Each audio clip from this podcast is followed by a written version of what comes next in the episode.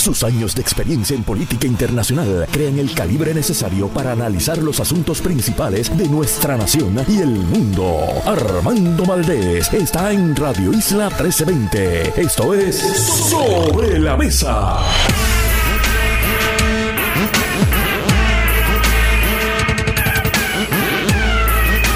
Buenos días Puerto Rico, soy Armando Valdés, usted escucha sobre la mesa por Radio Isla 1320. Hoy en Sobre la Mesa Kenneth McClintock, está con nosotros ex secretario de Estado, ex gobernador interino, ex presidente del Senado. Ha hecho de todo. Kenneth McClintock, él es nuestro analista también. Aquí todos los viernes en Sobre la Mesa. También estará haciendo su debut Gabriel Paisi, el profesor que nos ha enseñado por tantos años a hablar buen español. Yo sé que ustedes a cada rato me escriben a cada rato. Mucho radio escucha. A veces quejándose porque de vez en cuando inserto en mis diatribas por aquí alguna expresión en español combinado con un poquito de inglés, el famoso spanglish. Y me busco mis críticas o a veces digo algo simplemente equivocado, erróneo. Eso pasa. Cuando uno está hablando aquí, recuerden, tengo una idea, yo tengo un bosquejo de lo que voy a decir, pero lo que estoy diciendo es una improvisación en el momento, ¿no? No es improvisado el contenido, pero sí las palabras que estoy diciendo aquí, pues nada, uno naturalmente va a errar ocasionalmente, así que he decidido traer a Gabriel Paisi a que me corrija aquí al aire. Además, Israel Marrero, presidente del Sindicato Puertorriqueño de Trabajadores y Trabajadoras, estará con nosotros en el último segmento. Carmen Reina Cortés, empresaria de Sangre Reina, una bebida detoxificante natural y una de las empresarias que ha participado de los programas de formación empresarial para la mujer de la Fundación Sila María Calderón y el Centro para Puerto Rico, estará con nosotros para que apoyemos a esa empresaria, pero además para que en este año 2024, que recién comienza, nos inspiremos a emprender como lo ha hecho ella y como lo han hecho tantas otras mujeres y hombres puertorriqueños también, que nos traen productos y servicios que debemos todos nosotros apoyar para autogestionar una economía sostenible puertorriqueña. Todo eso y por supuesto como todos los días de lunes a viernes aquí en Radio Isla 1320 el mejor análisis de todos los temas para hoy 12 de enero del 2024. Es fin de semana largo y comienza el fin de semana de Martin Luther King. Son las 8 y 2 minutos de la mañana. Los asuntos del país tienen prioridad. Por eso llegamos a poner las cartas sobre la mesa. Vamos a poner las cartas sobre la mesa de inmediato. Hay varios temas que quiero discutir en la mañana de hoy a nivel local. Voy a estar hablando sobre, finalmente, si llego a tener el tiempo, quiero hablar sobre esta propuesta del Partido Independentista Puertorriqueño para un plan de salud universal.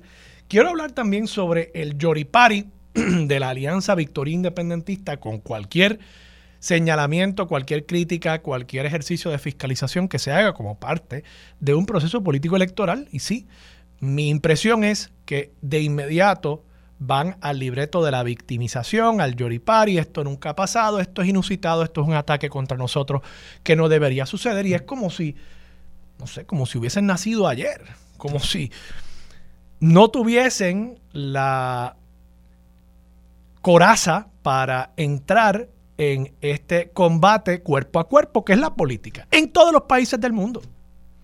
Y que no me vengan con el cuento de que no, que es que nosotros somos los únicos que nos atacan. Mire, yo le voy a dar un ejemplo aquí hoy que demuestra la diferencia en cuanto a cómo responde un partido un poquito más madurito y cómo responde la Alianza Victoria Independentista a los señalamientos, algunos, muchos me parece legítimos que se le ha hecho, cuestionamientos que se le ha hecho acerca de esa alianza. Quiero hablar también sobre las donaciones de Jennifer González. Ha habido un señalamiento por parte del Federal Elections Commission a los efectos de que la comisionada residente recibió tanto como 200 mil dólares en donativos en exceso y ese es dinero que ahora en teoría se estaría transfiriendo a Puerto Rico para apoyar su candidatura a la gobernación.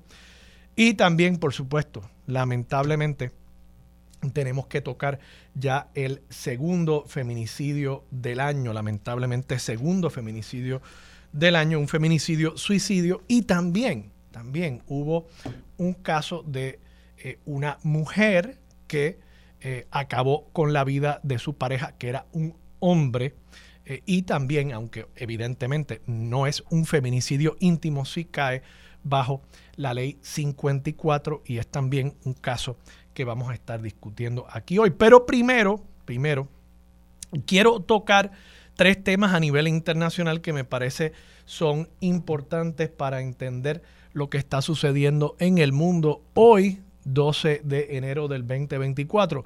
Ya se los había planteado anteriormente Taiwán este sábado va a estar celebrando elecciones presidenciales y legislativas. Esto ha crispado las relaciones con China, como sucede a menudo. Recordemos, para la República China, Taiwán es una región rebelde, una región que forma parte todavía del el Estado chino y por tanto intervienen a menudo en la política de ese país. Han dicho líderes chinos que los taiwaneses deben tener mucho cuidado con la selección que hagan este sábado, toda vez que el candidato que está adelante en las encuestas en Taiwán es un líder político que aboga activamente por la independencia, tema que ha sido muy sensitivo, a pesar de que para todos los efectos Taiwán goza de independencia de China en cuanto a su administración, no ha sido reconocido por muchos países, incluso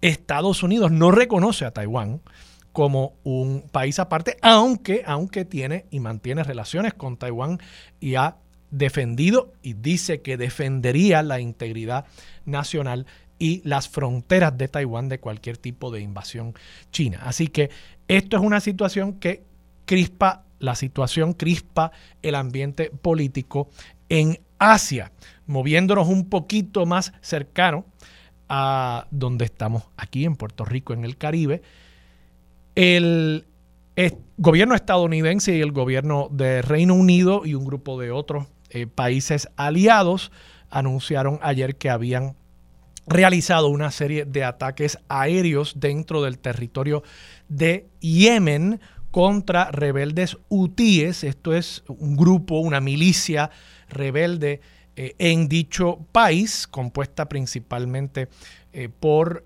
figuras del Islam chií, que es una de las dos tendencias principales dentro del mundo musulmán.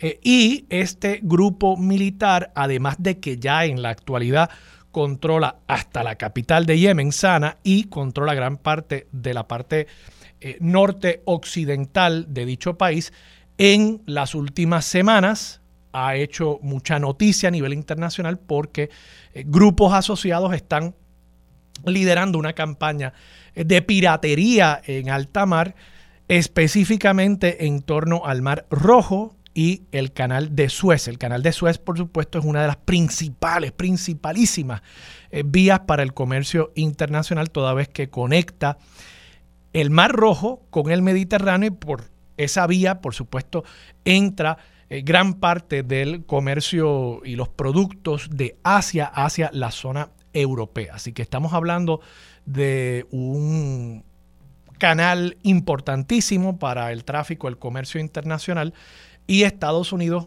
Gran Bretaña y otros países se han visto eh, obligados a tomar acción contra esta milicia para intentar detener estos ataques de piratería contra eh, buques comerciales de ya varios decenas de países que se han visto afectados eh, por esta situación. Claro, esto complica el ambiente en el Medio Oriente y se suma, por supuesto, a la tensión producto del conflicto, la guerra entre Israel y Hamas y también los ataques que Israel ha hecho, por ejemplo, eh, en el Líbano contra líderes eh, de Hamas. Todo esto, de nuevo, tiende a crear unas condiciones donde podría, podría ampliarse, propagarse este conflicto en el Medio Oriente. Y finalmente, aterrizando acá en Estados Unidos, ayer se eh, presentaron los datos de inflación para todo Estados Unidos. Por supuesto, ahí está incluido Puerto Rico como uno de los componentes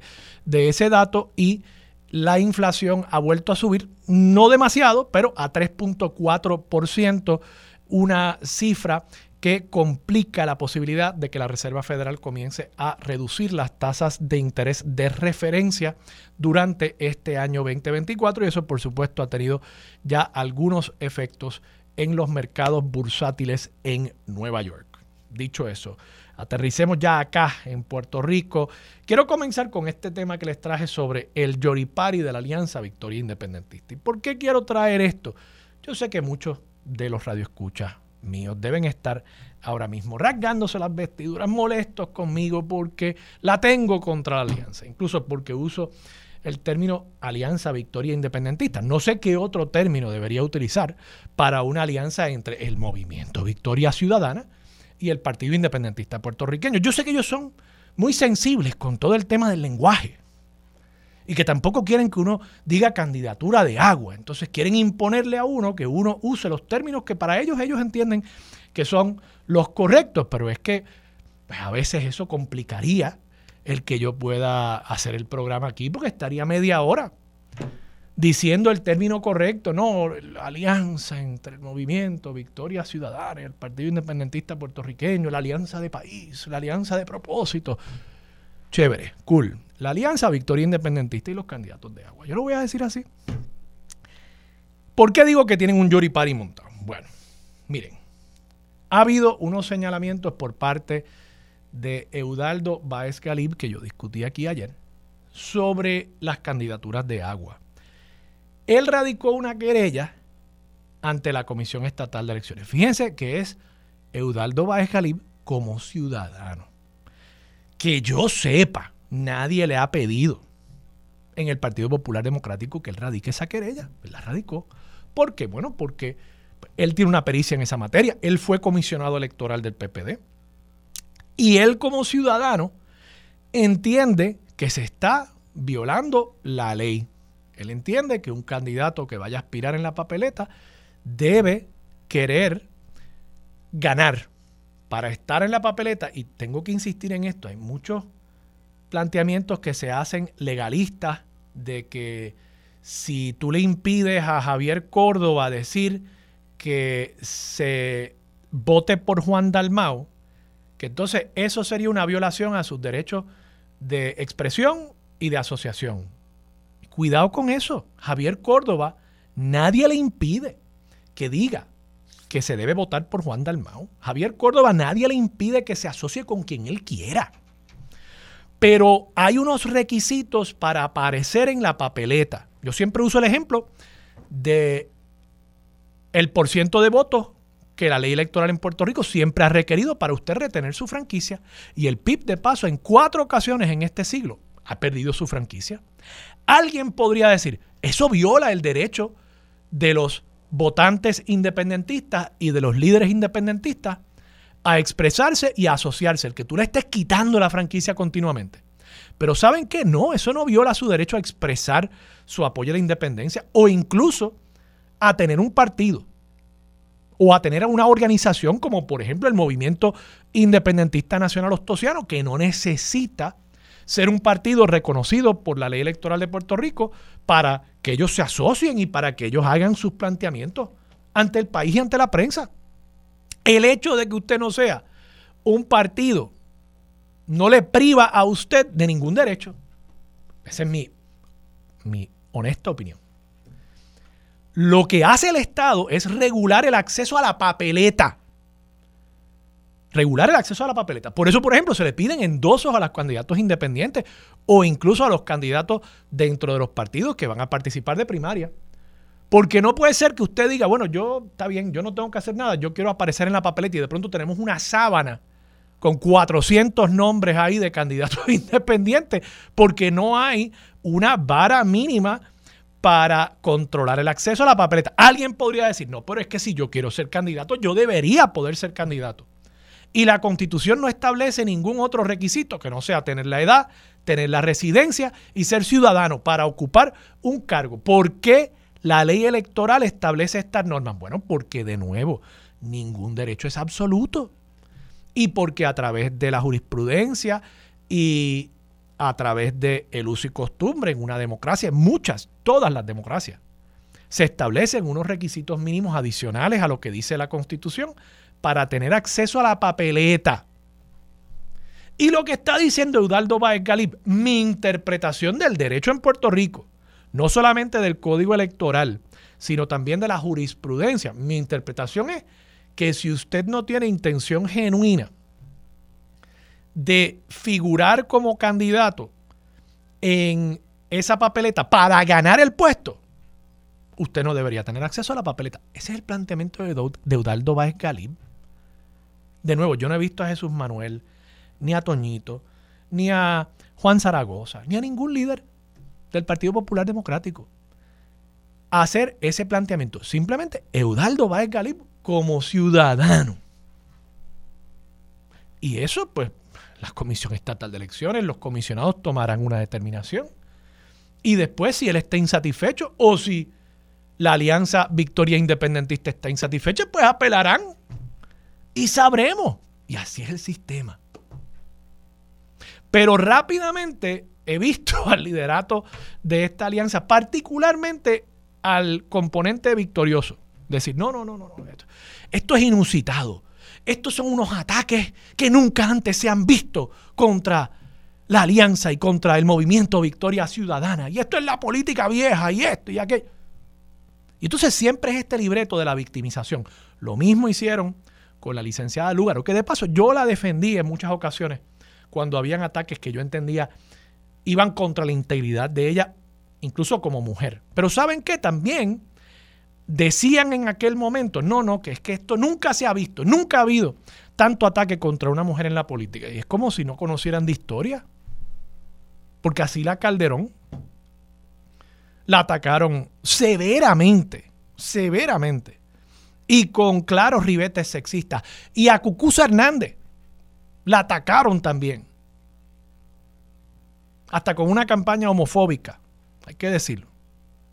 Así que no me vengan con el cuento de que ustedes son las víctimas, las únicas víctimas que ha habido en la política puertorriqueña. Ah, que la política debería quizás ir en otra dirección, pues está bien. Pero no me vengan con el cuento de que ustedes son los únicos, con ese yoripari. Y creo que en este caso hay unos señalamientos que trae Udaldo que deberían dilucidarse. Y cuando el Tribunal Supremo decida, bueno, pues tendremos claridad en cuanto a la interpretación de nuestra jurisprudencia y nuestro derecho electoral. Y para eso es el sistema, gente. Entonces, tengo una comparación para que ustedes vean. Héctor Ferrer y Pablo José Hernández Rivera, que sí, los dos son candidatos Héctor Ferrer, todo tiende a indicar que va camino a ser el próximo, si es que el Partido Popular ganase mayoría, próximo presidente de la Cámara.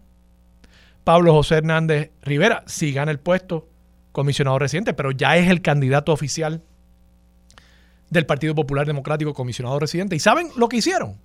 Le radicaron una querella a Elmer Román en el Office of Special Counsel en Washington. Y esta semana, justamente esta semana, se ha publicado noticias acerca de que el Office of Special Counsel está investigando el asunto.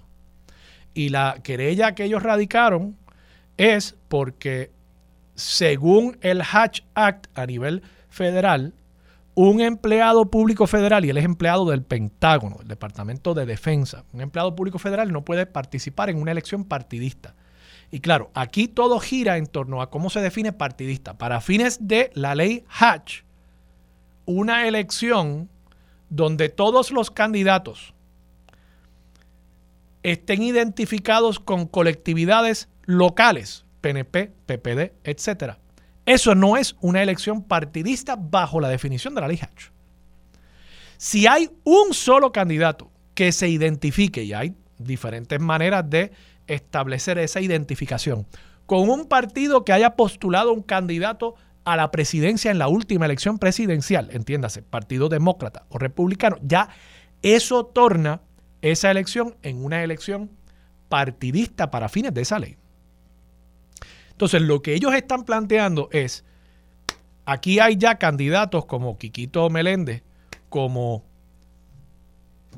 William Villafañe, que se han identificado ante el Federal Election Commission cuando abrieron sus comités de campaña para recaudar chavitos allí pusieron que son demócratas o republicanos.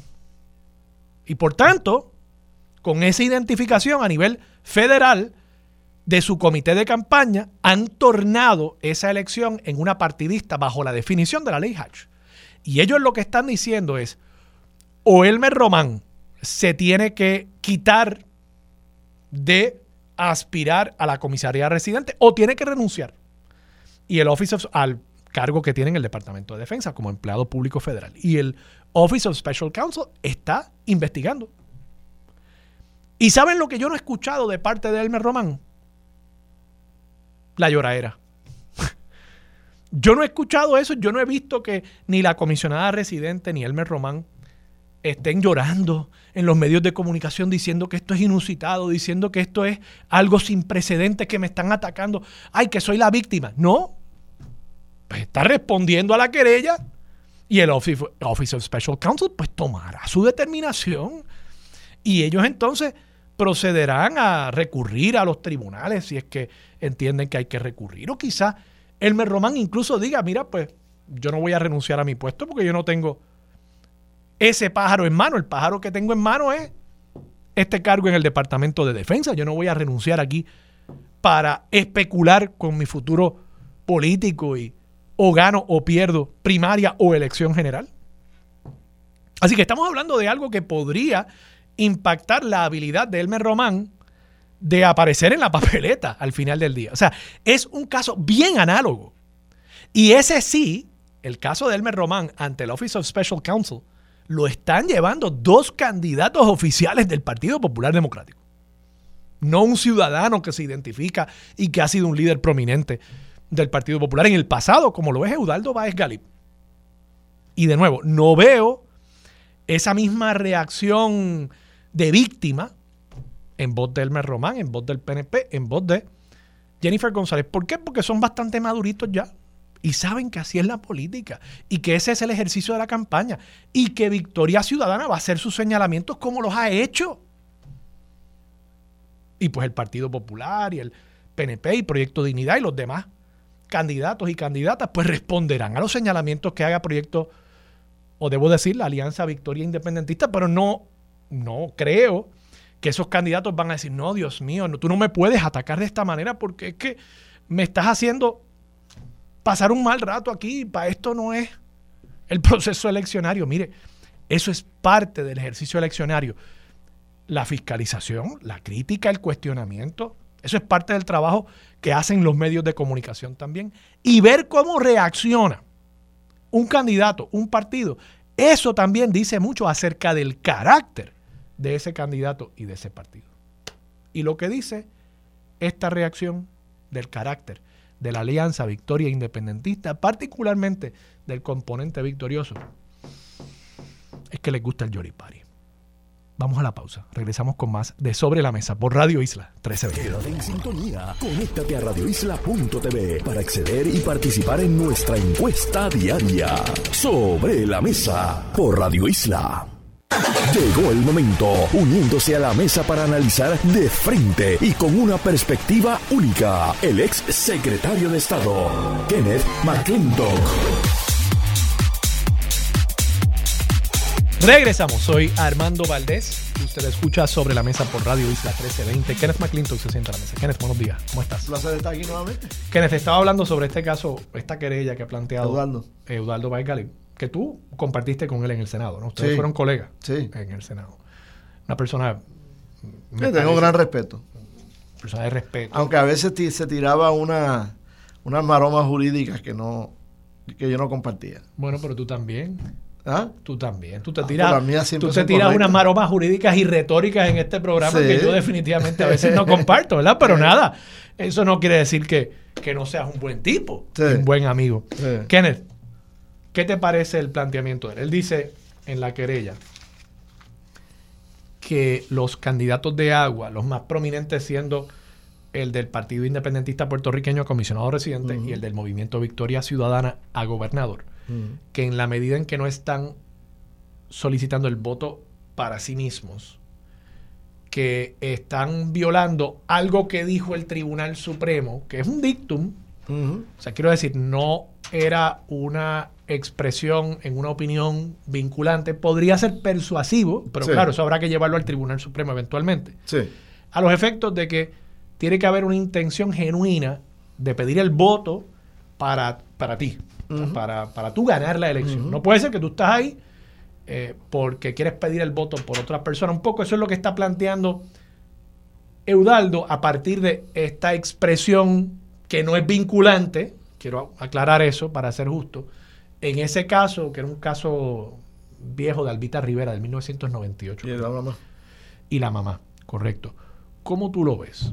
Pues mira, aquí el problema que tenemos es que tenemos una ley que debió haber sido enmendada y no lo fue.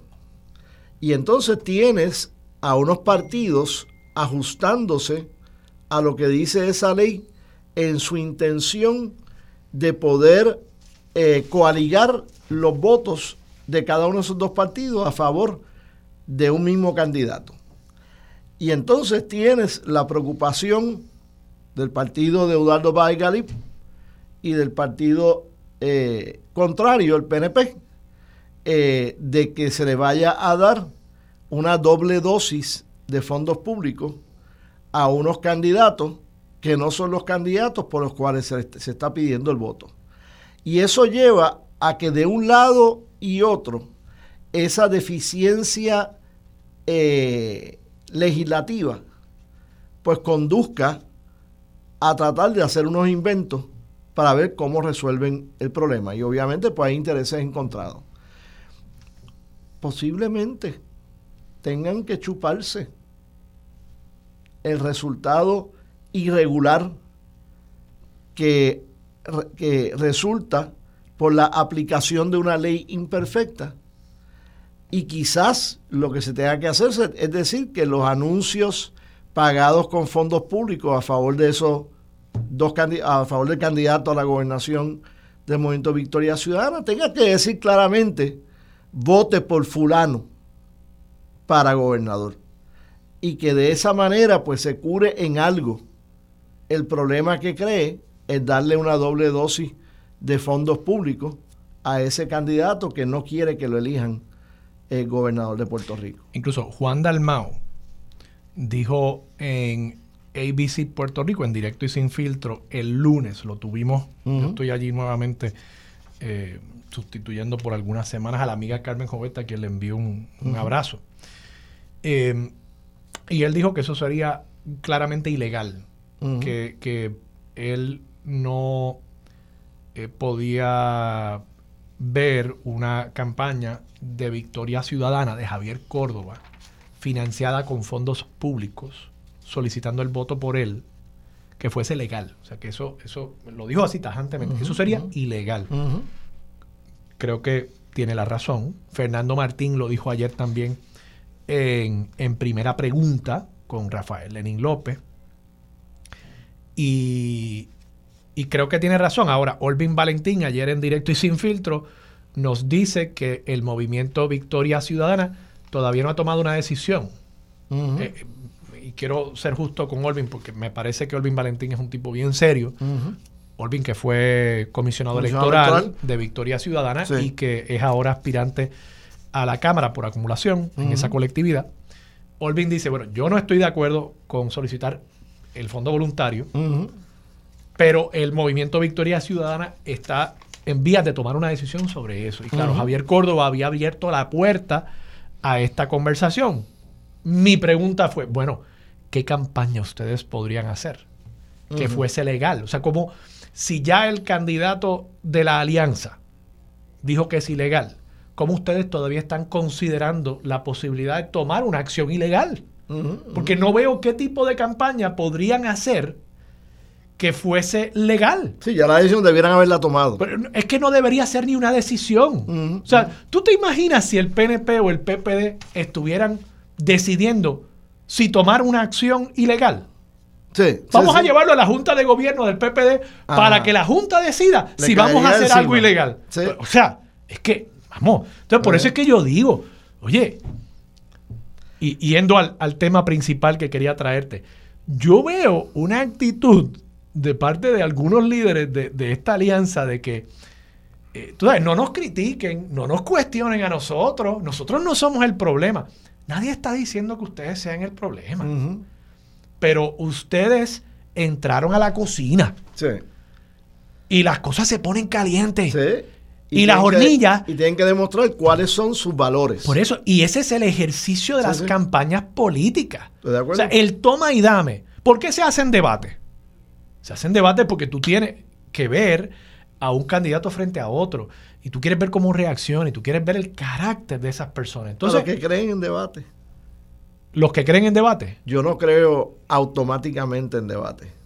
no. No, Tú no crees automáticamente en debate. no. Ok. Yo creo que cuando, cuando hay una deficiencia en las campañas, cuando hay una deficiencia en la cobertura noticiosa y hay unos vacíos que hay que llenar, pues el debate es un mecanismo para, para llenar ese vacío. Pero que no es necesariamente, hay las reglas del debate, porque aquí tenemos a veces unos debates tan insípidos por, Bueno, la- por las reglas que hemos impuesto.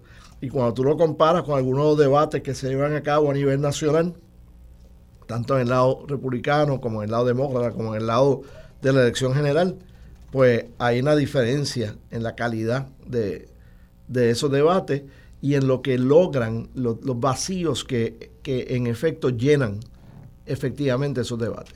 Pero tú no crees que de- desde, oye, o sea, tú no, tú no le hubieses recomendado a Lincoln que debatiera con Douglas entonces. No, tendría que estudiar las circunstancias, Porque desde aquella época, o sea, esos son Sí, los sé. debates quizás más famosos seguro. en la historia estadounidense. ¿no? Pero Los eran unos debates. bien detallados donde realmente se discutían los issues. Acá se van por la tangente en Se muchas discuten ocasiones. los issues también. Sí, a veces Hay, sí, a hay veces no. tangentes también. Estoy seguro que también en aquella época habrá habido sus tangentes. La Mira, política tampoco es que... No, no el- debemos mirar con nostalgia hacia el pasado. ¿ah? En el 2016, yo creo, 2020, en 2020, Ajá. hubo un solo debate para comisaría residente y fue por llenar el vacío. O sea, e- era por, por, por hacerlo, pero no realmente llevó a que la gente cambiara su voto y la gente votó como votó, a pesar de, de- de ese debate.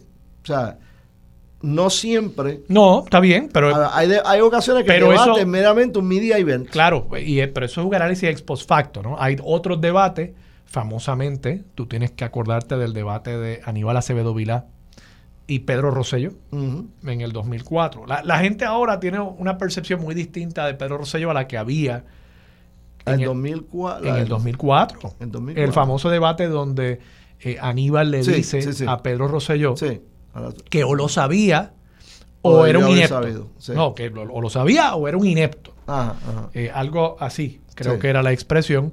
Eh, dio duro. Aníbal fue muy bien preparado. Yo trabajé eh, en la preparación de Aníbal en aquel momento.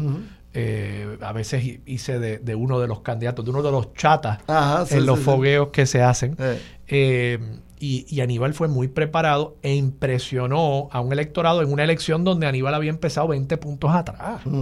Eh, Pedro Rosselló era todavía en ese momento una figura hegemónica en la política puertorriqueña. Con todos los casos de corrupción, había un recuerdo en las mentes de muchos puertorriqueños gratos de una época en los 90 donde había Sí, sí, chavo, había obra, etcétera.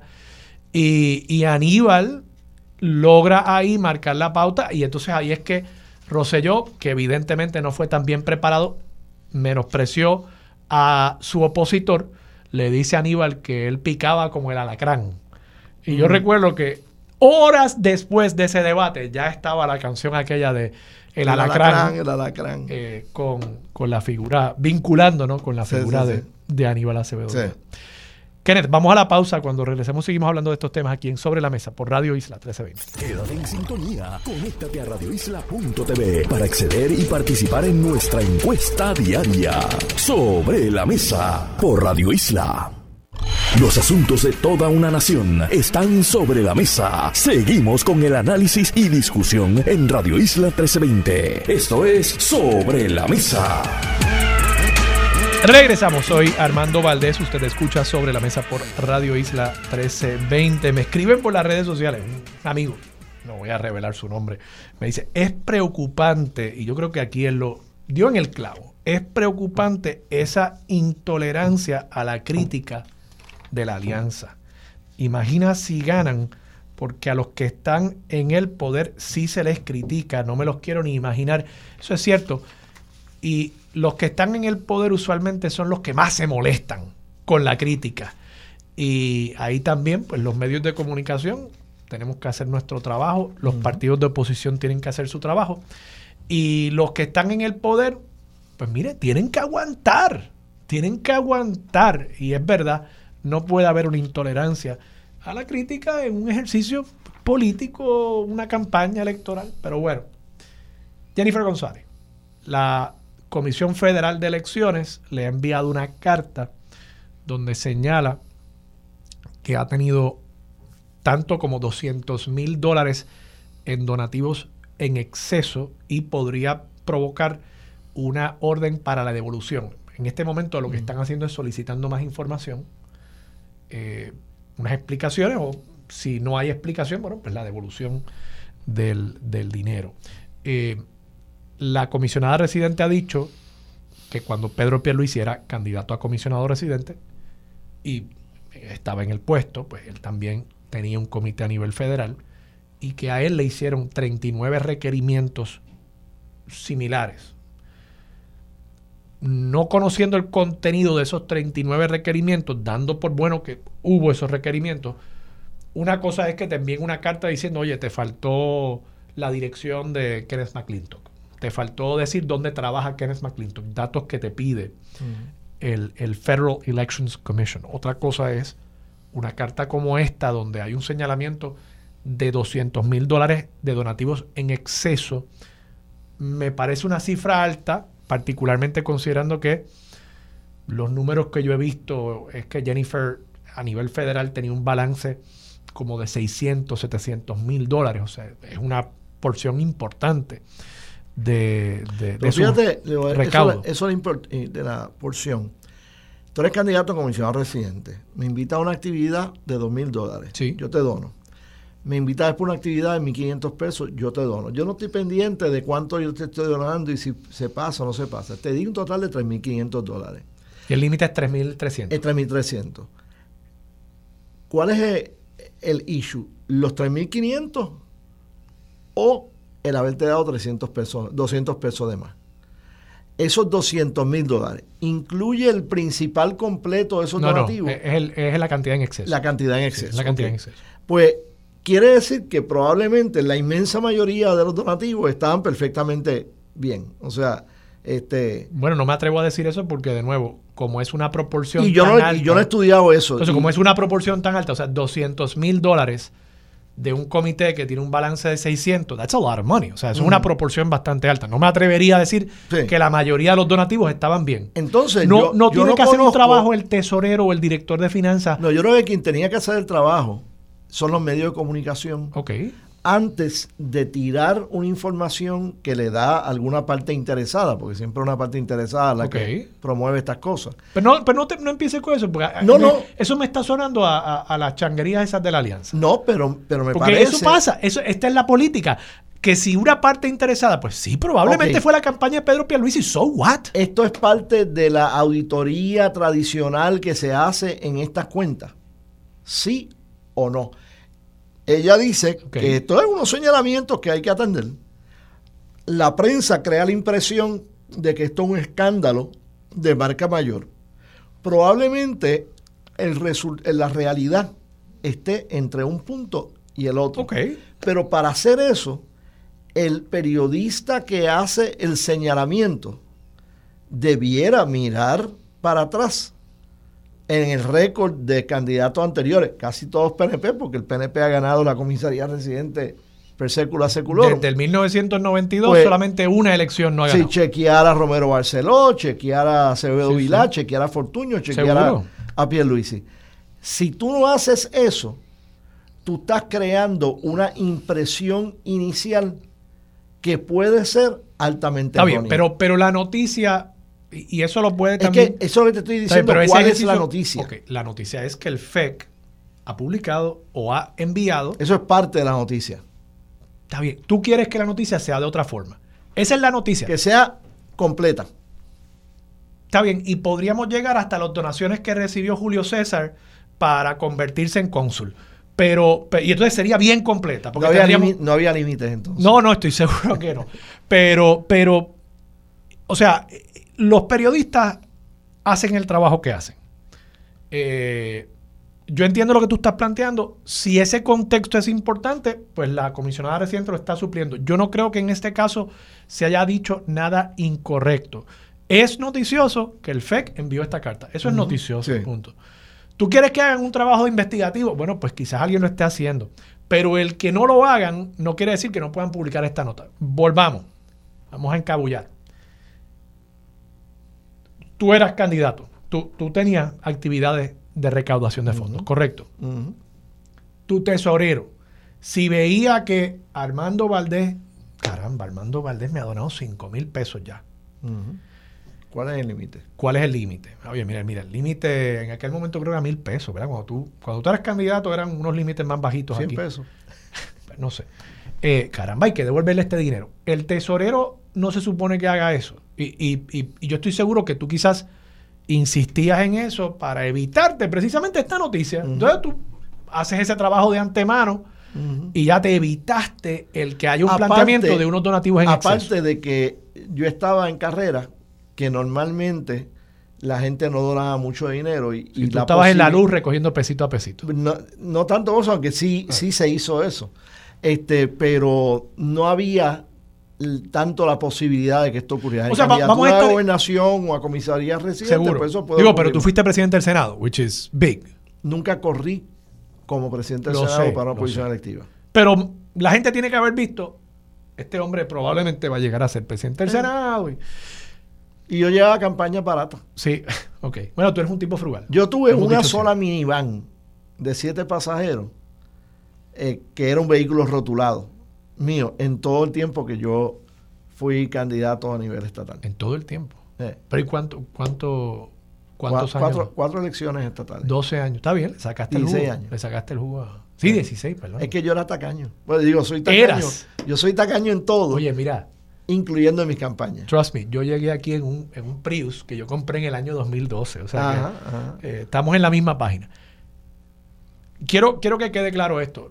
El señalamiento del FEC, de paso, no, no hay aquí un señalamiento de, de algo penal Sí. en esta etapa. Sí, sí.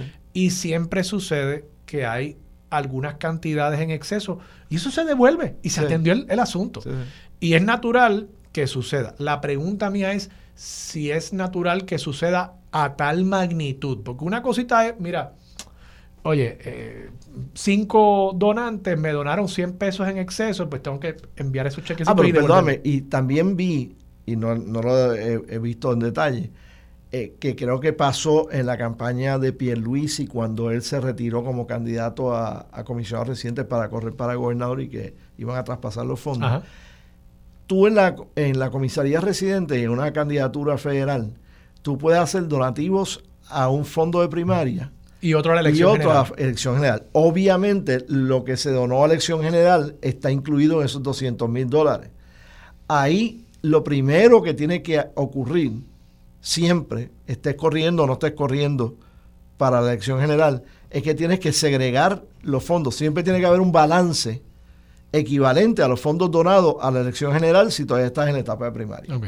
Y eso añade decenas de miles o no sé cuánto dinero a ese total de 200 mil dólares. Así que gran parte de eso es dinero Pero no hay un trabajo aquí que el tesorero debió haber hecho de antemano. Para evitarle cuando, este problema a la cuando tú tomas la decisión de no correr federalmente, entonces tienes que hacer una transición Sí. en tus cuentas federales para eliminar el dinero que no vas a Yo estar estoy claro, utilizando. pero este, eh, este señalamiento no tiene nada que ver con la transición. Es que se recaudó. Sí, no, tiene que ver con la transición, porque si miras la lista, que yo la leí por encimita anoche, bien tarde, eh, decía 3.300 dólares G24, General 24. Ok. Ese dinero legítimamente recaudado, legítimamente dado, está dentro del límite del máximo que puedes dar para elección general. Lo que pasa es que cuando decidiste que no vas a correr para comisionado residente,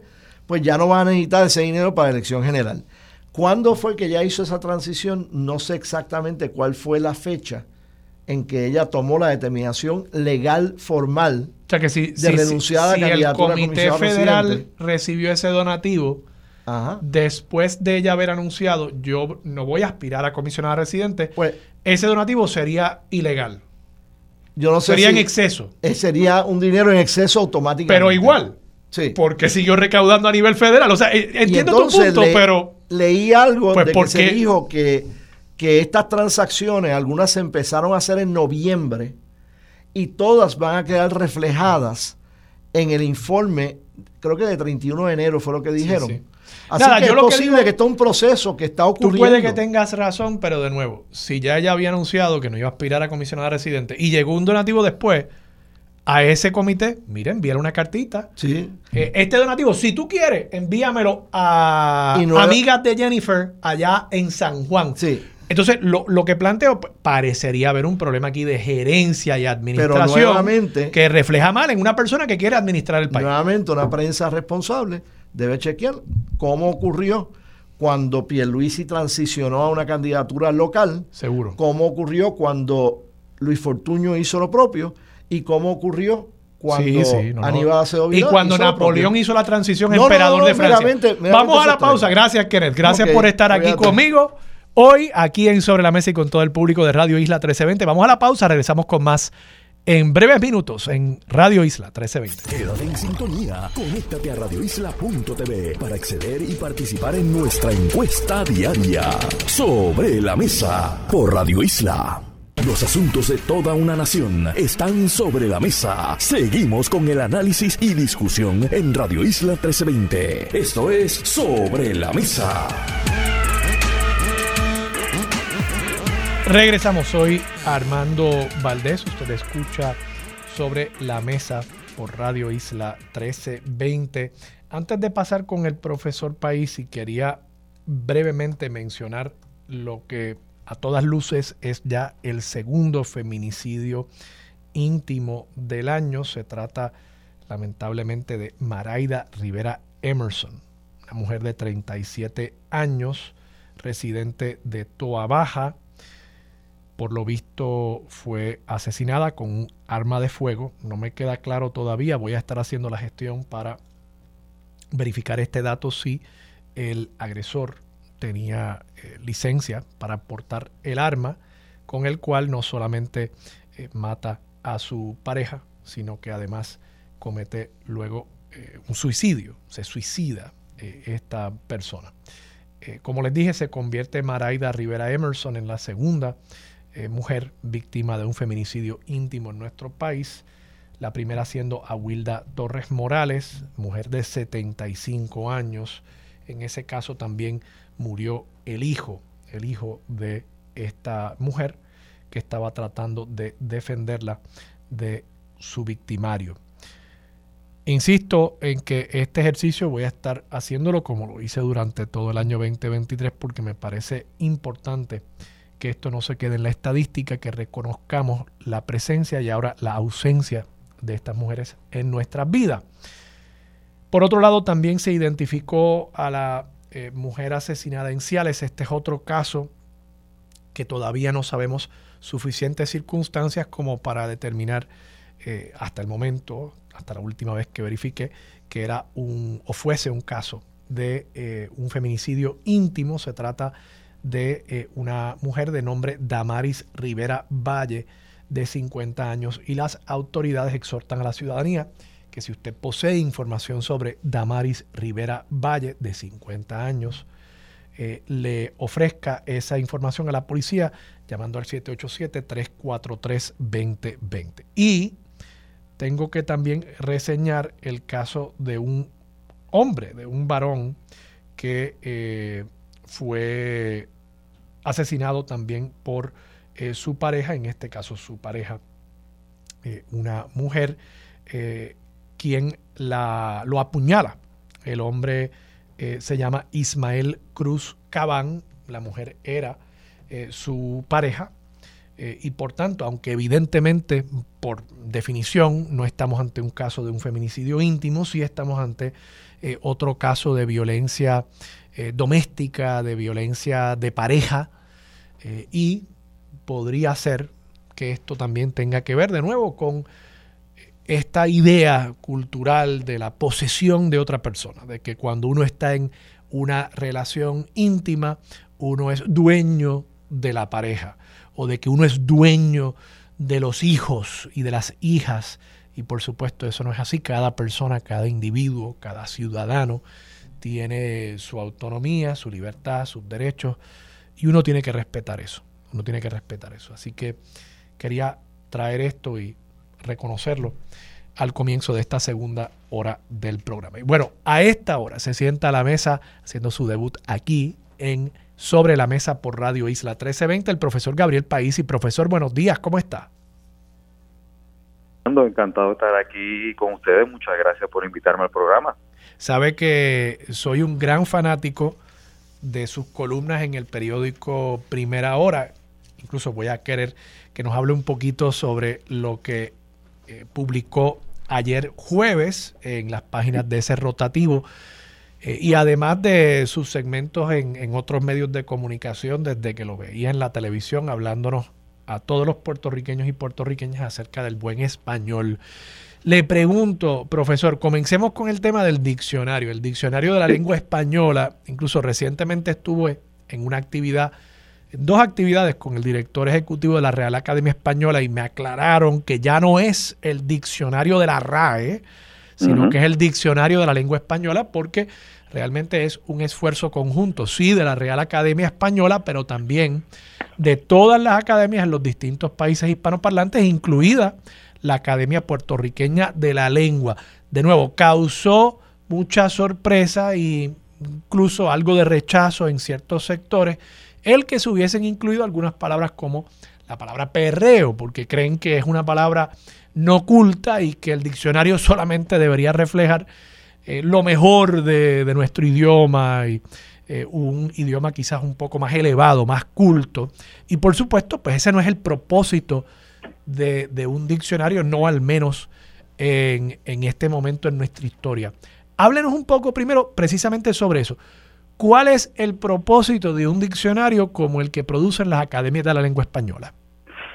Pues muy bien, una excelente pregunta. Todo el mundo me la, me la hace y, se sorprende con palabras como, como perreo, que son reconocida, y, y subrayo la palabra reconocido, no es aceptado, es reconocido, porque el diccionario es realmente un espejo, es un reflejo de la forma en que se comunican, que hablan los hispanohablantes en diferentes regiones del mundo. Estamos hablando de casi 600 millones de personas que hablan español en el mundo como idioma materno, el segundo idioma más hablado del mundo.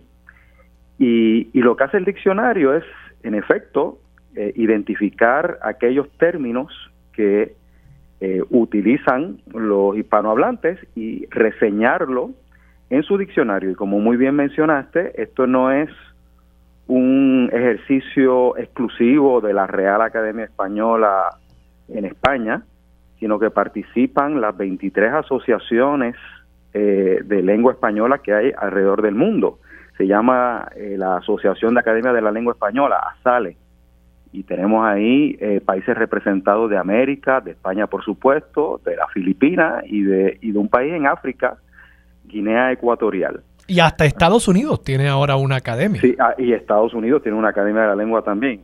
O sea que son 23. Y es en comunión con estas 23 academias de la lengua que se decide ¿verdad? a través de un proceso riguroso, largo, eh, qué palabras en efecto ya se han incorporado en el habla cotidiana eh, de, de, una región eh, ¿verdad? De, de, habla hispana y entonces se acepta o se, se reconoce en el diccionario. Eso es lo que sucede. Y ellos no pasan juicio. O la academia no, no está ahí para decir, bueno, este baile no lo vamos a incorporar porque es un baile obsceno o vulgar, eso no es la función de la academia. Eh, la función de la academia es simplemente, eh, como te mencioné, reflejar eh, los vocablos que se utilizan en, en, el mundo hispano. Ahora, si hay una percepción en la población de que si está en el diccionario, mm. hay un uso quizás correcto de, de ese vocablo, de esa palabra, ¿Cómo debemos entender e-, ese concepto de lo correcto vis a vis lo incorrecto? Particularmente considerando que Puerto Rico, como otros países, nosotros tenemos nuestro tesoro lexicográfico, que es un diccionario de vocablos que se usan en Puerto Rico, pero que todavía no han sido aceptados en el diccionario de la lengua española. Entonces, ¿cómo, cómo pesamos? Gente que escribimos, por ejemplo, mm, o que hablamos por los medios de comunicación, ¿cómo pesamos el valor mm. y, el, elemento de corrección de un vocablo que aparezca en un diccionario vis a vis el que aparece solamente en el tesoro lexicográfico, por ejemplo? Bueno, eh, las palabras que aparecen en el tesoro lexicográfico del español de Puerto Rico, ¿no? que es, por cierto, eh, uno de los pocos somos Puerto Rico, uno de los pocos países que tiene un diccionario eh, que representa los regionalismos eh, de, ese, de ese país. Creo que son tres o cuatro los países que tienen un diccionario como ese. Pues, y hay 28 mil palabras y frases puertorriqueñas reconocidas, es un caso un idioma aparte. Pues no hay nada malo en utilizar esas palabras del tesoro lexicográfico dentro del contexto de Puerto Rico. ¿Ves? Por ejemplo, una palabra como zafacón, que posiblemente eh, no se utilice en otros países de habla hispana, pero aquí en Puerto Rico, entre nosotros, pues está muy bien utilizarlo. O cuando nos hacemos referencia a un jugo de China, en España tú pides un jugo de China y te van a decir, bueno, tenemos jugos de España, no tenemos jugos de China. ¿verdad? Pues nosotros le decimos China a la naranja. Bueno, pues dentro del contexto de Puerto Rico no hay nada malo e incorrecto en utilizarlo. Claro, hay que tener presente que es un regionalismo y por lo tanto, fuera del país, eh, utilizar una palabra como esa pues se consideraría incorrecto porque no, no se utiliza. Así que todo depende del contexto, ¿no? El contexto en que uno se encuentre. Y ciertamente hay palabras y hay palabras. Hay palabras que son eh, digamos, de uso formal, culto, y hay otros que son más informales e incluso pueden ser vulgares. Y en esos casos, pues uno, de nuevo, dentro del contexto, ¿verdad? Si uno está en la, en la plaza hablando con amigos, pues tal vez uno puede utilizar palabras que no utilizaría en un contexto más profesional o, académico o serio. Así que, de nuevo, la respuesta es, depende del contexto.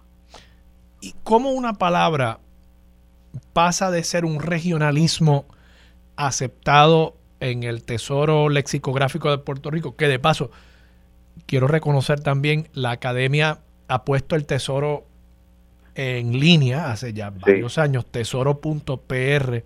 Y es un gran recurso, es un gran recurso.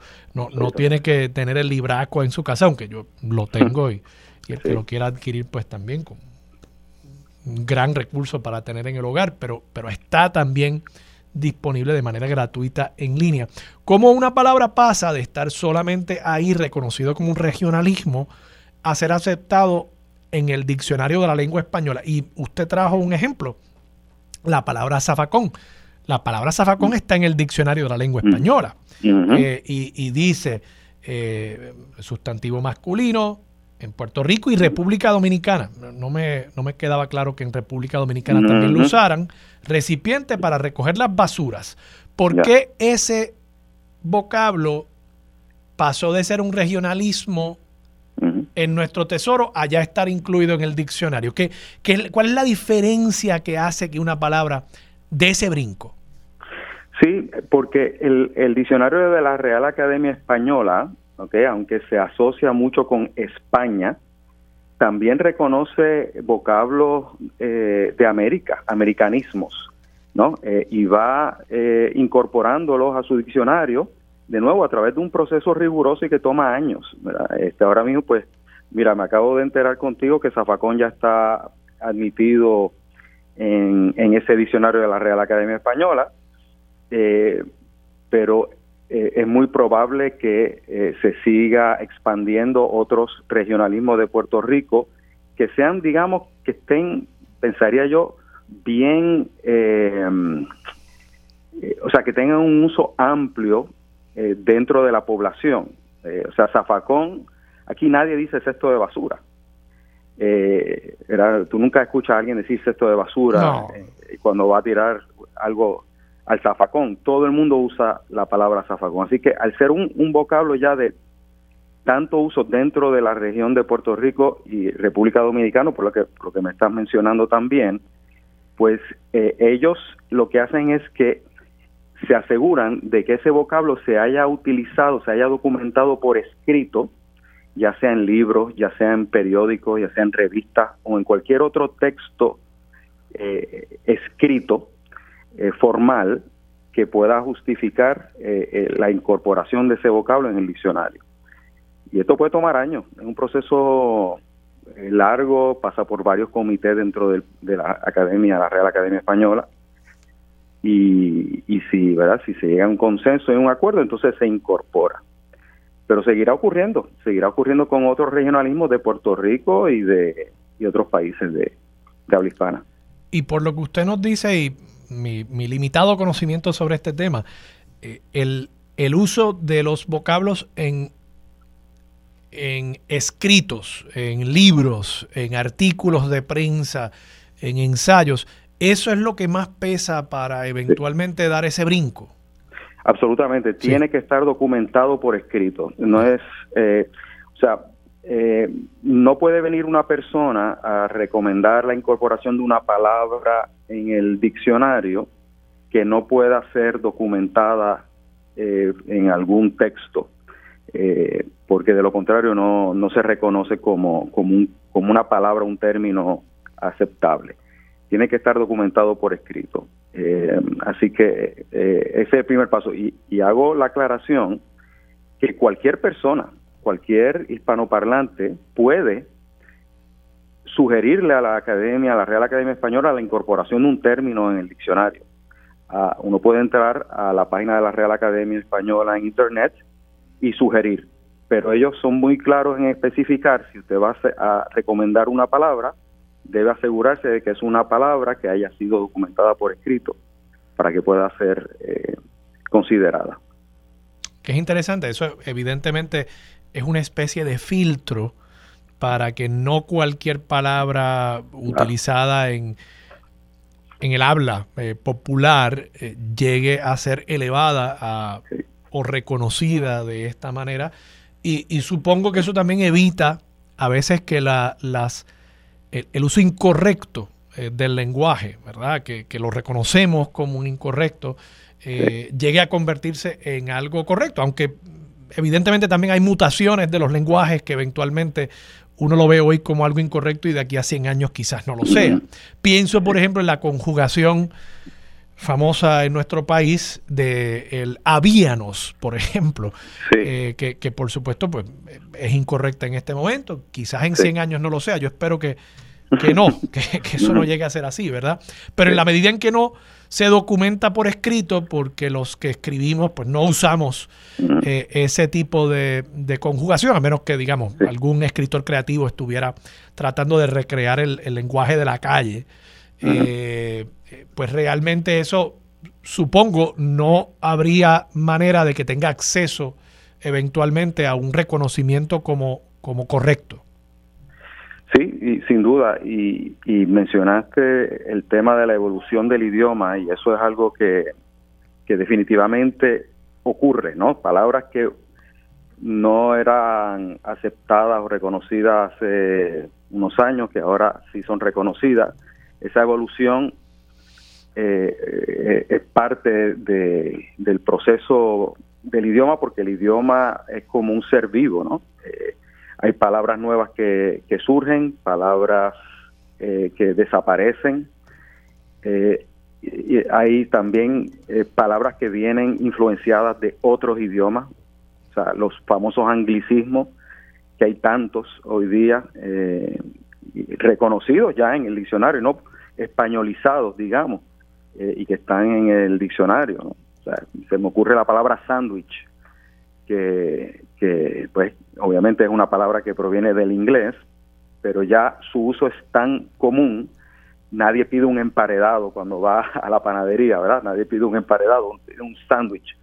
pues que ya se ha incorporado, ha evolucionado el término y se ha españolizado, incluso se escribe con acento en la A y ya es parte de nuestro lenguaje, ¿no? Y así hay muchísimo. Béisbol es otro, ¿no? ¿Cuál? Béisbol. Béisbol. Fútbol. Eh, voleibol. Eh, sí. Eh, el estrés, cuando alguien tiene estrés, pues se viene de stress en inglés. Y, esos anglicismos, profesor, que también mi recuerdo de la escuela, decir que algo era un anglicismo era como, como decir que era pues, pues, incorrecto, negativo, no se debía emplear. ¿Cómo es que esos términos, esos vocablos, dan ese brinco de lo rechazamos porque es una palabra en inglés a convertirse en parte de, nuestro vernáculo? Claro, y, de nuevo, eh, el hecho de que sea un anglicismo, que sea una palabra que provenga del inglés, no quiere decir que sea incorrecta. Eh, ¿verdad? Eh, el proceso requiere de, de nuevo, igual que pasa con cualquier otra palabra, de un reconocimiento por parte de la academia de que es una palabra que ya es de uso común, eh, que se utiliza, que se ha documentado por escrito incluso, y eh, en ese proceso entonces se, se admite en el diccionario. Eh, pero hay muchísimos, y no son solamente anglicismos, estamos hablando de galicismos también, que son palabras que vienen del francés, siempre la influencia está muy relacionada con algún momento histórico, con, el poder que tenía, digamos, una lengua eh, dentro del contexto histórico. ¿no? Este, cuando pensamos en la época del siglo XIX con Napoleón en España y su hermano en España y los Borbones, pues sabemos que hubo una gran influencia del francés en el español y hoy día decimos palabras como gourmet, eh, boulevard, eh, y muchas otras que, que, son del francés, son galicismos, pero están aceptados, son reconocidos en, en el diccionario y se han españolizados. Y lo mismo pasa, por ejemplo, con los arabismos. Hay cuatro mil palabras en español que provienen del árabe. Y de nuevo, el contexto histórico, casi 800 años de presencia eh, árabe en la península ibérica. Y por eso es que tenemos palabras como café, eh, ojalá. A mí me encanta ojalá porque cuando decimos ojalá estamos llamando al Dios de los musulmanes, eh, Alá. Ojalá significa quiera Alá. ¿Ves? Entonces estamos llamando a Alá. Pues eso es una influencia de los árabes. Y hay influencia de africanismo, hay italianismo, cada vez que comemos espaguetis y ravioli, estamos hablando italiano. los indigenismos, que, en ese caso el, pueblo taíno eh, de, nuestro entorno caribeño es el que entiendo ha contribuido el mayor número de, vocablos aceptados en el idioma español. Absolutamente, son cerca de 300 palabras que son tainismos. De hecho, el primer americanismo en el idioma español viene del taíno y lo escribió Cristóbal Colón en su diario a dos semanas de descubrir América. Canoa, ¿verdad? Es canoa, exactamente. La palabra canoa porque él observó a los taínos moviéndose de isla en isla en esos barcos. Y lo escribió en su diario y desde entonces hasta el día de hoy, pues canoa es una palabra. Vamos, y, tiene que haber reconocido al instante que no había mejor palabra para describir esa embarcación que la palabra canoa. Es maravillosa, es maravillosa.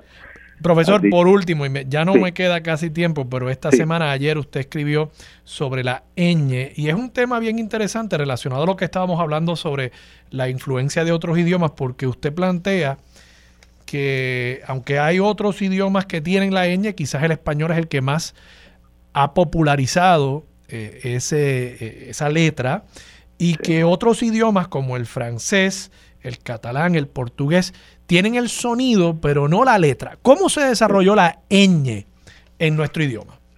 Bueno, fueron los copistas, los monjes eh, metidos en, sus monasterios en, el, en, la Edad Media, que pasaban su vida eh, escribiendo libros, inclusive eh, la Biblia. a veces se tardaban 10 años en escribir un ejemplar de la Biblia, porque era mano, con tinta, en pergamino, y todo era muy costoso.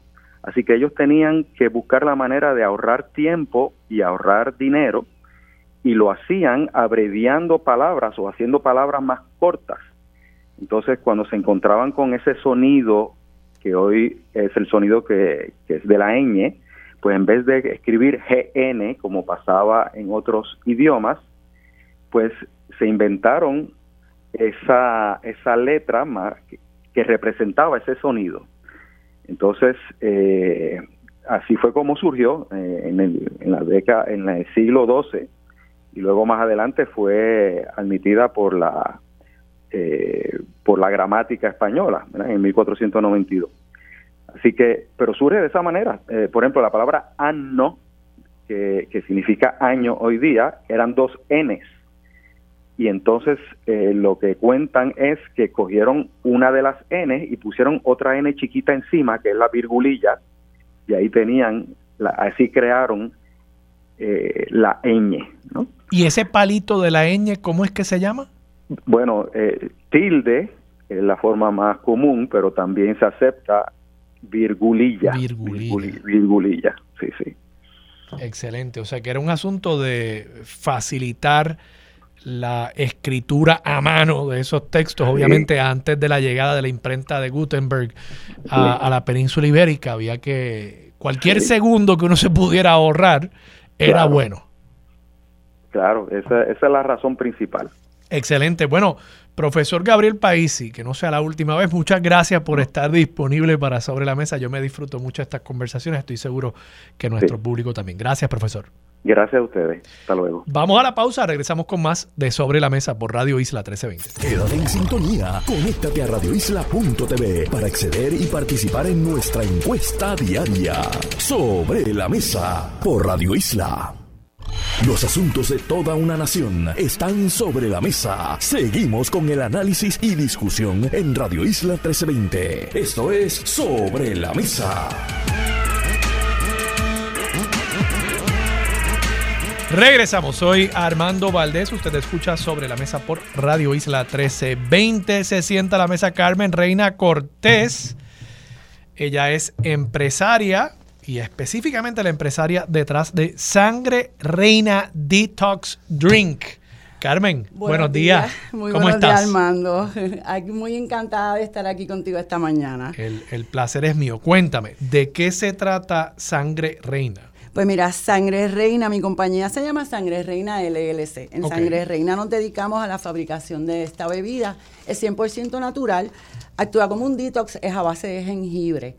Flor de Jamaica, además tiene especias, canela, anís y clavos de especias. Eh, la, la, bebida lo que hace es que nos ayuda a preparar el cuerpo para combatir mejor enfermedades, eliminar bacterias bacterias y esto te ayuda a perder peso porque eliminas todo lo que tu cuerpo no necesita. Ok, ok. O sea que el principal uso es para perder peso. para, perder, peso, porque es un detox. Ok.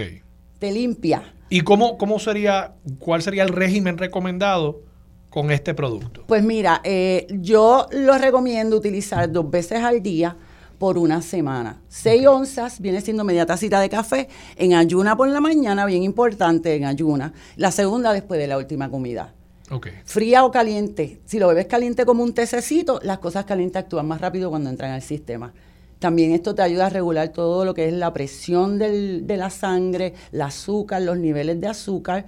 Tengo muchos clientes que son diabéticos y lo utilizan porque se toman su lectura en la noche y en la mañana y al compararla se dan cuenta del cambio en los números.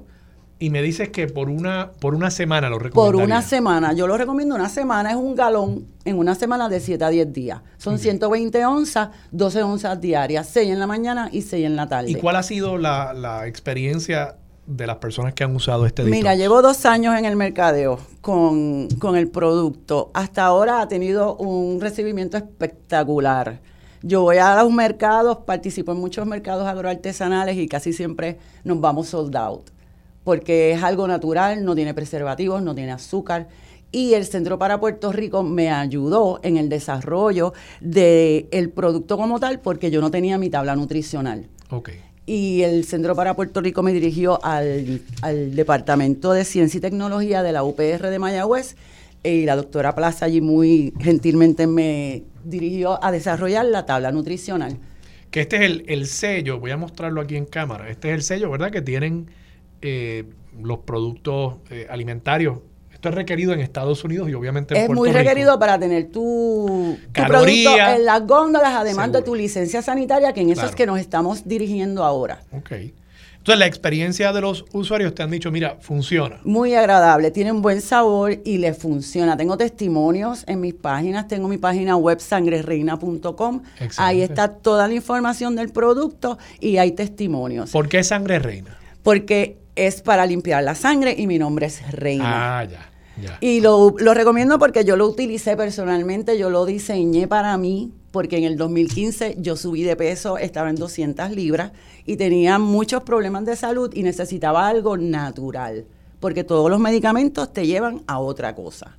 Los químicos te resuelven un problema y te dañan otro. So, ¿Y yo cómo algo llegaste a, natural. a- a esta formulación? Pues mira, la crianza con mi abuela siempre se curaba con cosas naturales. Después terminé trabajando con un quiropráctico que no receta medicamentos, solamente suplementos naturales. Ahí yo aprendí a que nos tenemos que cuidar con las cosas naturales que nos da la tierra. Porque no podemos seguir con lo que nos venden en la televisión. Hay que ser un poquito más inteligentes y cuidarnos. Y yo desarrollé eso mezclando ingredientes y probando hasta que llegué al sabor indicado, porque si no te lo puedes beber en No, ayuna, claro, olvídate de eso. Tiene que ser algo Tenía que tener algo que se pudiera beber en ayuna. bueno para el paladar también. Bueno para el paladar, exacto. Y, y te pregunto, Carmen, me dices que nace el producto como algo que era para, para tu propia salud. Para mi salud, Como para una perder necesidad peso. tuya. Sí.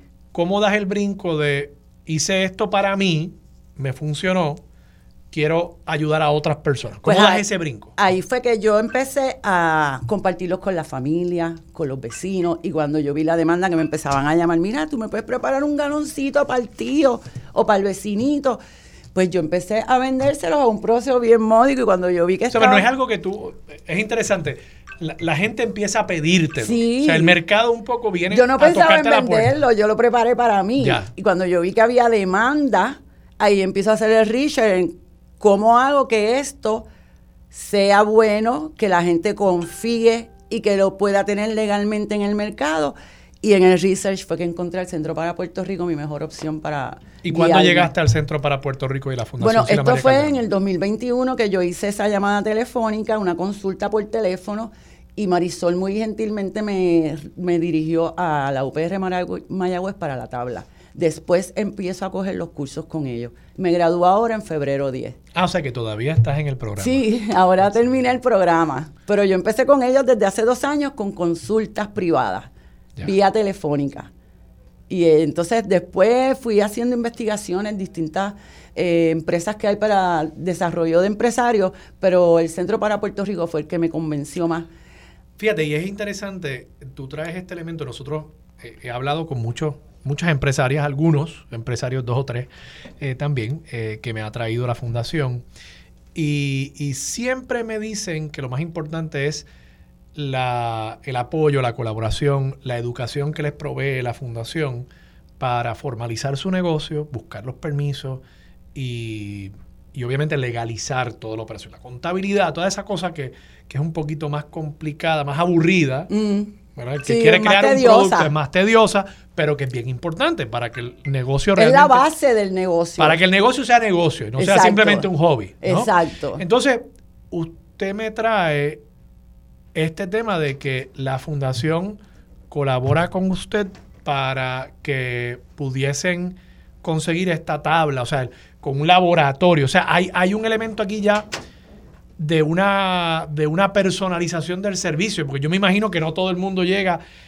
buscando específicamente un laboratorio científico para... No, mira, hermano, te digo, cuando yo vi la demanda que tenía el producto y cómo estaba funcionándole a las personas, yo dije, esto yo tengo que demostrar y probarme que no le va a hacer daño a nadie. Claro, claro. Nada más que porque tiene clavos de especia, el clavo tiene atelonol, que es un producto que no se puede usar mucho porque te puede envenenar. Ya. So, ahí yo decidí que teníamos que mandarlo al laboratorio y en Mayagüez me dijeron, lo vas a enviar a este laboratorio en Estados Unidos, los resultados me los vas a dar a mí y yo te voy a producir la tabla con los otros elementos que nosotros tenemos Y ese acá. referido lo, lo hizo, o sea, el, el- punto de entrada para tener esa información tan, tan específica, fue la fundación y el Centro, Centro para, Puerto Rico, seguro.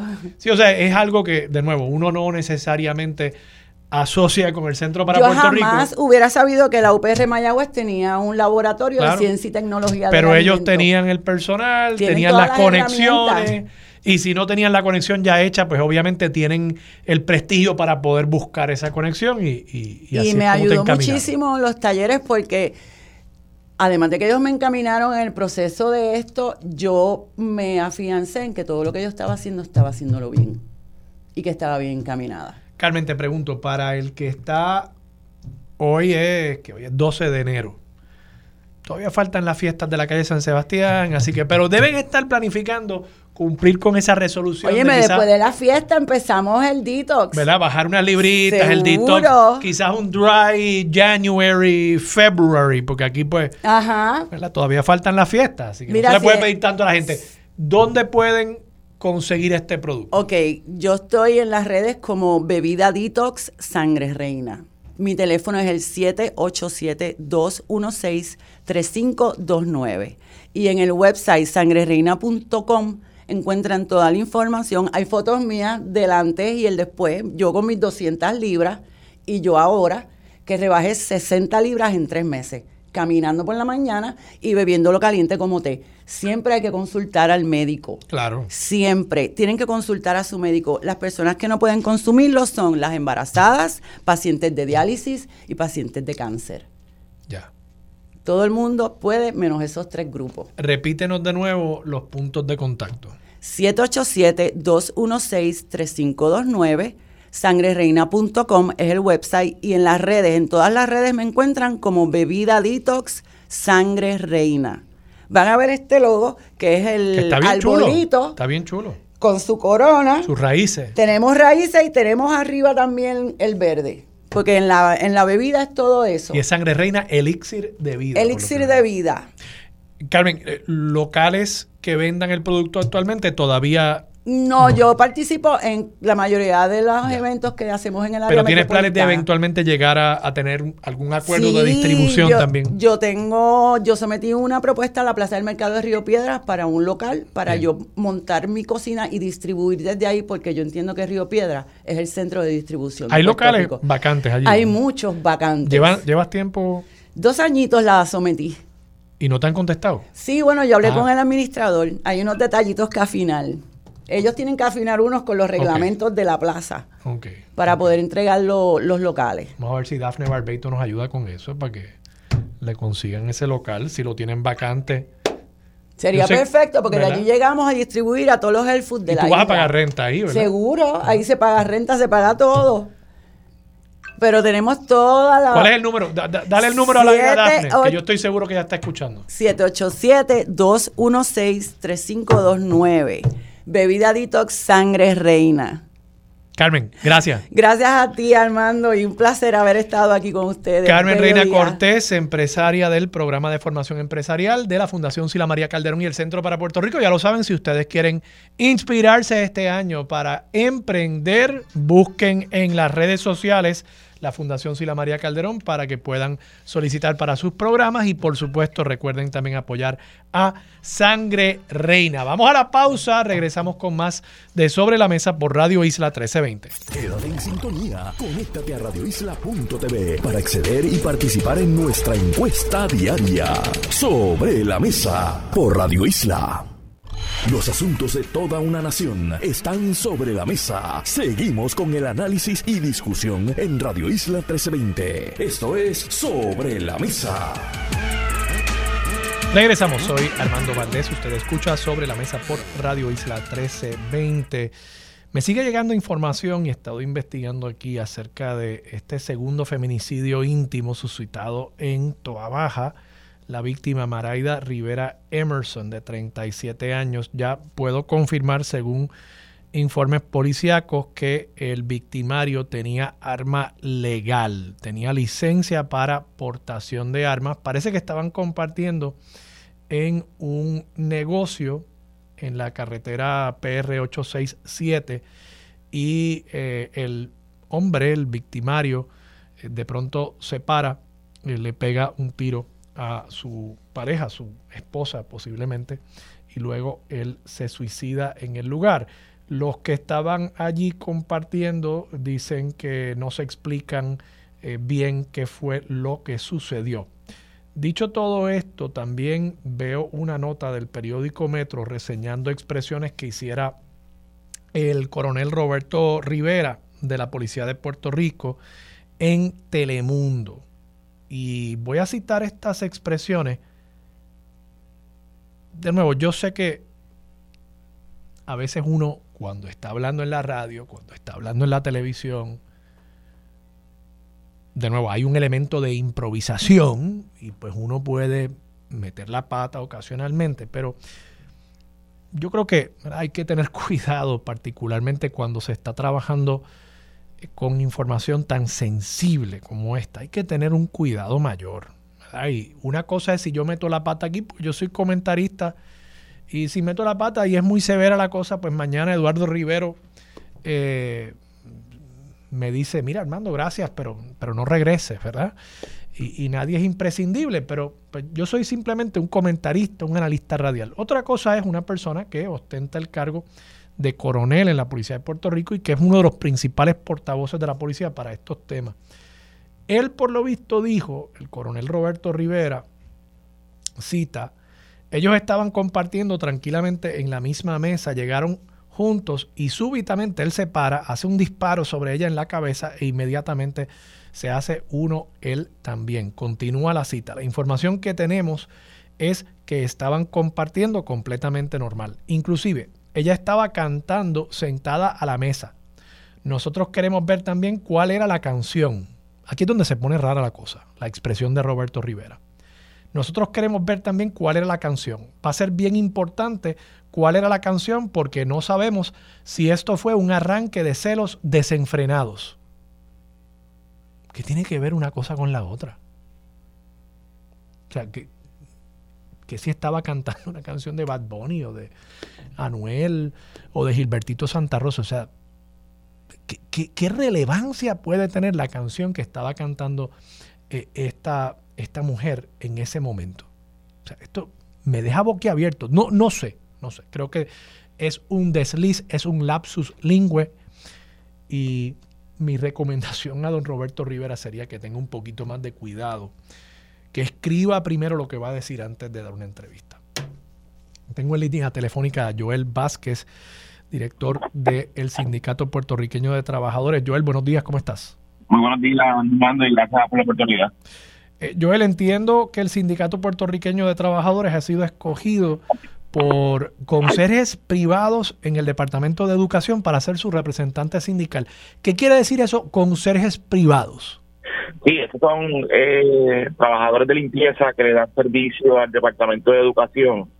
Eh, recordando que luego de la ley 7, eh, el departamento ha ido privatizando el servicio de limpieza y contratando compañías privadas para, para limpiar las escuelas durante los semestres escolares y estos empleados y trabajadores han decidido tener una unión sindical con el Sindicato Puertorriqueño de Trabajadores y Trabajadoras.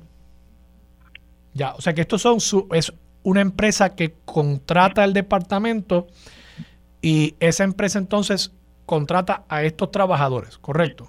Correcto. O sea que ustedes van a representar a estos trabajadores ante la empresa subcontratada por el departamento o ante el departamento. No, ante la empresa. Es una, es una, es una, empresa privada que contrata alrededor de más de 1.200 trabajadores en el Departamento de Educación y que el sindicato va a estar a cargo de ese proceso de representación sindical para reclamar derechos y hacer un convenio colectivo en esa compañía. Ya. ¿Va a ser un taller cerrado en ese sentido? ¿Los 1.200 empleados conserjes van a tener que eh, afiliarse a la unión para poder trabajar para esa empresa? es parte del, del, convenio conectivo, va a ser parte de, las negociaciones.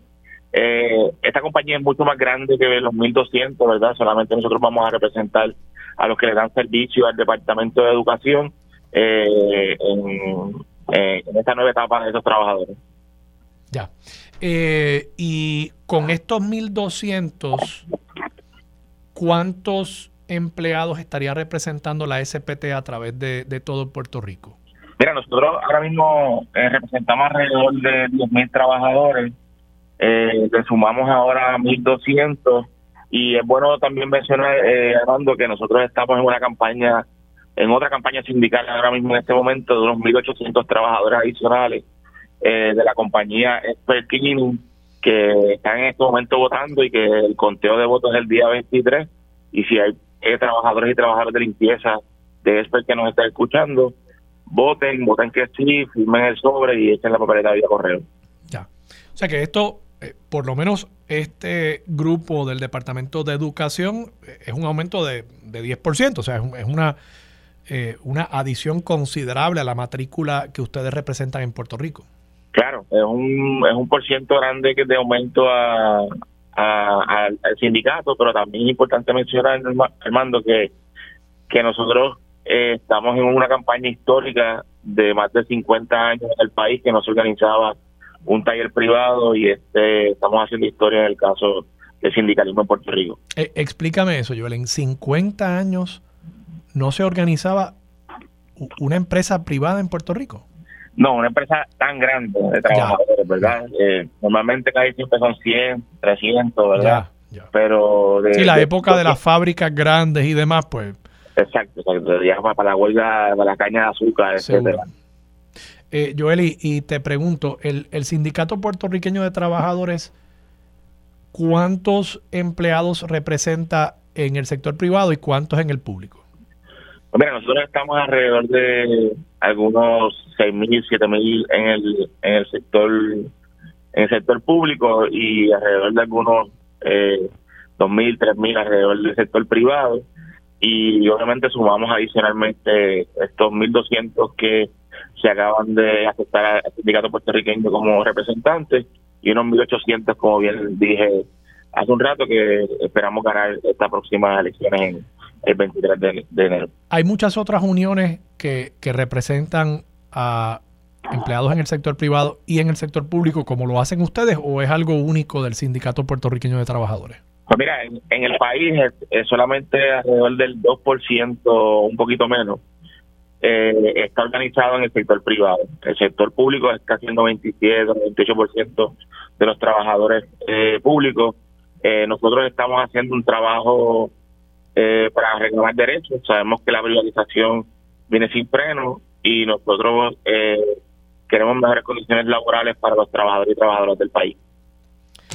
Y te pregunto, ¿la SPT está asociada con alguna unión a nivel de Estados Unidos o es una unión totalmente independiente? Sí, nosotros estamos afiliados a la SIU, a la SIU.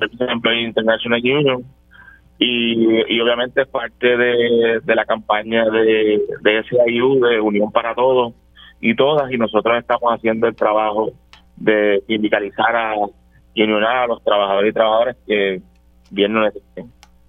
Por último, eh, Joel, te pregunto, en este ciclo eleccionario, ¿van a nuevamente tener un PAC o, no lo están anticipando para, para este ciclo? Pues mire, es una discusión que, que, se, que va a tener el sindicato puertorriqueño. Hasta el momento no se ha hablado del tema. Eh, nosotros estamos enfocados y enfocadas en, en, el reclamo de los trabajadores y trabajadoras. Como bien eh, acabamos de decir, estamos en una elección sindical que acabamos el día 9 de enero, estamos en una elección ahora el próximo 23 de enero y esperamos eh, antes que acabe el año 2024 ganar unas dos o tres más para los derechos de los trabajadores y trabajadoras. ¿Cuándo estarían tomando una decisión sobre si crear o reactivar el PAC que ya habían eh, empleado en el ciclo pasado? Pues mira, es una decisión que debe estar pronto a decidirse. Eh, sabemos que las elecciones están a menos de 10 meses eh, y, es una decisión que tomará eh, la, dirección del, sindicato eh, y esperemos que sea pronto. Próximamente enero, febrero, marzo. Sí, debe estar reciente, eh, tal vez febrero, marzo, ¿verdad? No me atrevo a decirte una fecha por una decisión de, del sindicato, pero que... Pero está, está bajo discusión volver a tener un comité de acción política de la SPT. Bueno, no, no, en, este, no se está, en, en, ese proceso, pero es una, ya el sindicato lo hizo una vez eh, no, descartemos que sea una, segunda ocasión. ¿Y sería nuevamente para apoyar a Victoria Ciudadana? Esa es una decisión que toman los miembros del sindicato. Eh, y como bien saben, en años anteriores hemos apoyado a otros candidatos de otros partidos. En el último ciclo apoyamos a candidatos de Victoria Ciudadana y quién sabe lo que pasará en el 2024. Joel Vázquez, gracias. Gracias. Joel Vázquez, director ejecutivo del Sindicato Puertorriqueño de Trabajadores. Vamos a la pausa, regresamos con Dígame la verdad. Eso es lo próximo aquí en Radio Isla 1320.